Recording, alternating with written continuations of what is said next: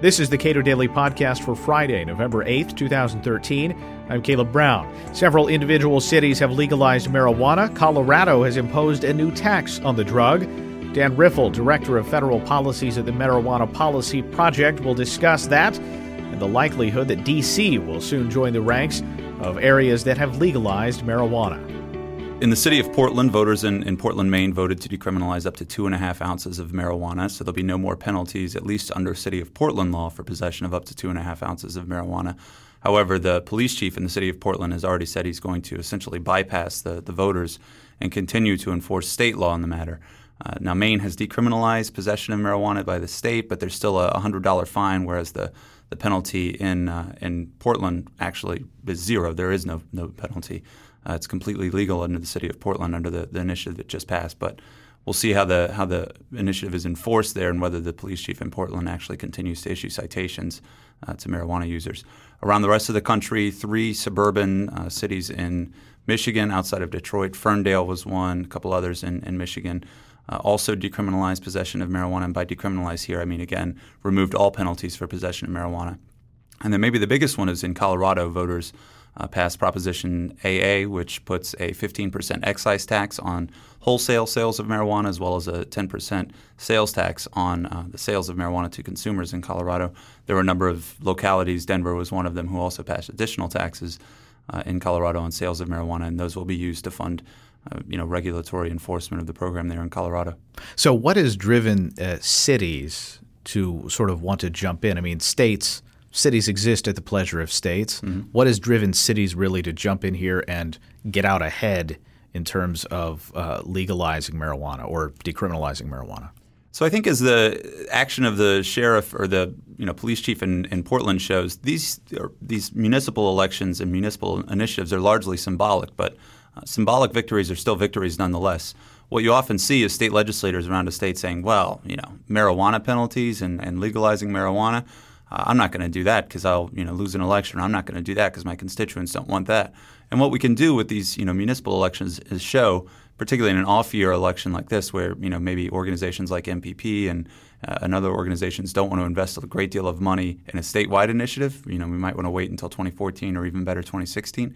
In the down years and the off years like this, we can use these municipal elections to show legislators and elected officials, look, this is something that you know people in your state, people in your uh, district support. So in Portland, this was was this the easternmost uh, city in the United States to actually legalize marijuana? This is the first election on the East Coast where voters have chosen to legalize marijuana, and we got almost seventy percent of the vote in Portland. So this wasn't even a close decision. I mean, it was an overwhelming landslide victory. Okay, now with respect to these suburbs, uh, suburban Detroit, mm-hmm. essentially. Uh, what are the dynamics at work uh, there that made that happen? Well, it's all over Michigan, and and you know this year there were three cities in Michigan that voted for this, but I think over the last six or so years we've had maybe 12 cities in Michigan that have voted on these. Uh, city of Lansing actually was one of the ones who voted this year. Ann Arbor, uh, Livonia, Ferndale. There's been a number of cities around the state that have that have passed these initiatives. And you know, again, same deal. They just show to to legislators in the state that people are tired of marijuana prohibition. They're tired of seeing law enforcement resources used to arrest and prosecute people for possession of something that's safer than alcohol. They'd rather see those law enforcement use, uh, resources used to, you know, prevent and solve real crimes and go after real threats to public safety. Now, now given the the strains on budgets mm-hmm. in the Detroit area, was that at all part of, of the decision by these? towns to move ahead? Yeah, and not just in Detroit, but around the country. You know, I mean, we're you know, there's a lot of cities and states that are cash strapped that are you know looking to cut back in their budgets, tighten the belt. We always hear. And this is one way that you know we've been wasting billions of dollars over the years arresting and prosecuting people for marijuana possession. Uh, and there's just you know smarter things that we can be doing with that money. Not only with that money that we're using, but we could also be raising revenue.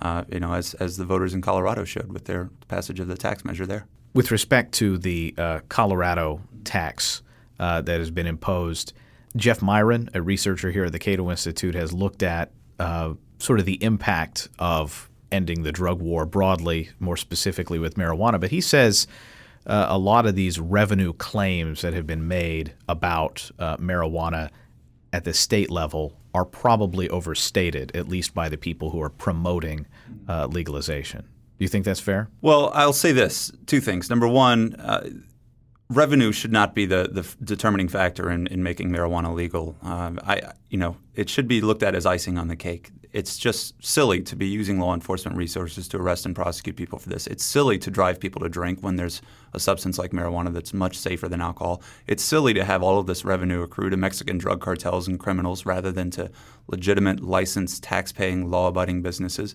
And those are all the real reasons why I think marijuana should be taxed and regulated like alcohol the fact that you know cities and states may be able to make a little bit of revenue off of it again should just be looked at as as icing on the cake. And with respect to you know the amount of revenue that people should be able to expect, you know I think one of the keys is to make sure that uh, tax rates are variable because it's going to take us some time to determine what is the the right you know the the Goldilocks tax rate that we need that's low enough.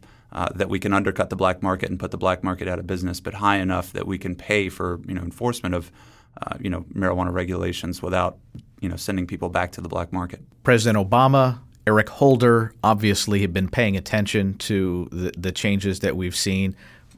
Do does this election tell them in more clear terms uh, what their marching orders ought to be with respect to having the feds enforcing federal law in the states that have legalized or decriminalized marijuana? Yeah, I, I, think it does sort of confirm their suspicions that you know this is something that's happening, that the American people are ready for it. I think the Gallup poll confirms that as well.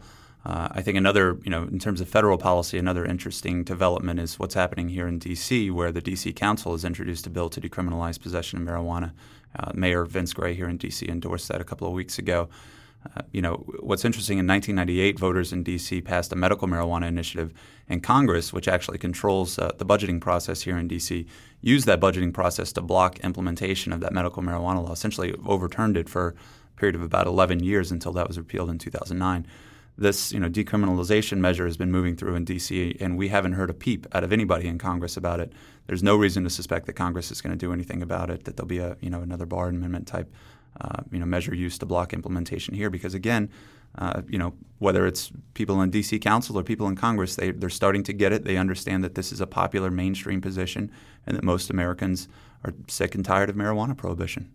In D.C. specifically, I'm glad you brought that up. What are the dynamics at work in terms of uh, whether or not that is going that process is going to move ahead? What might that look like? And do you have a prediction about whether this particular piece of legislation will become law. Yeah, not only is this particular piece of legislation going to become law, but I think it'll be improved over the, the weeks and months ahead. We heard at the hearing, you know, one of the reasons why this uh, bill has been introduced and why there's been so much momentum for decriminalizing marijuana in D.C.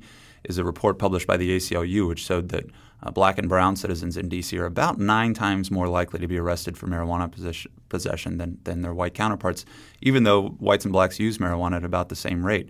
Uh, so, you know, that's been the impetus for introduction of the legislation, which was accompanied with a $100 fine for possession. No criminal penalties, but still a $100 fine. And a lot of the witnesses who testified said, you know, look, the problem that we have now is that this is disproportionately enforced against, you know, poor minorities across the river in Anacostia in D.C. And so uh, one of the proposals that was put forward, which was embraced by virtually everyone there at the hearing, was to reduce that fine to about $25. Uh, so I do expect it to pass. I expect an improved version of it to pass. When you look at who's co-sponsoring that on the council, we've got about three quarters of the council or more. There's really not a whole lot of opposition there. So the mayor's already endorsed it. I, I fully expect it to go forward to pass, and I don't expect Congress to do anything to stop it. Dan Riffle is Director of Federal Policies at the Marijuana Policy Project. You can read more on the war on drugs and its many failures at our website, cato.org.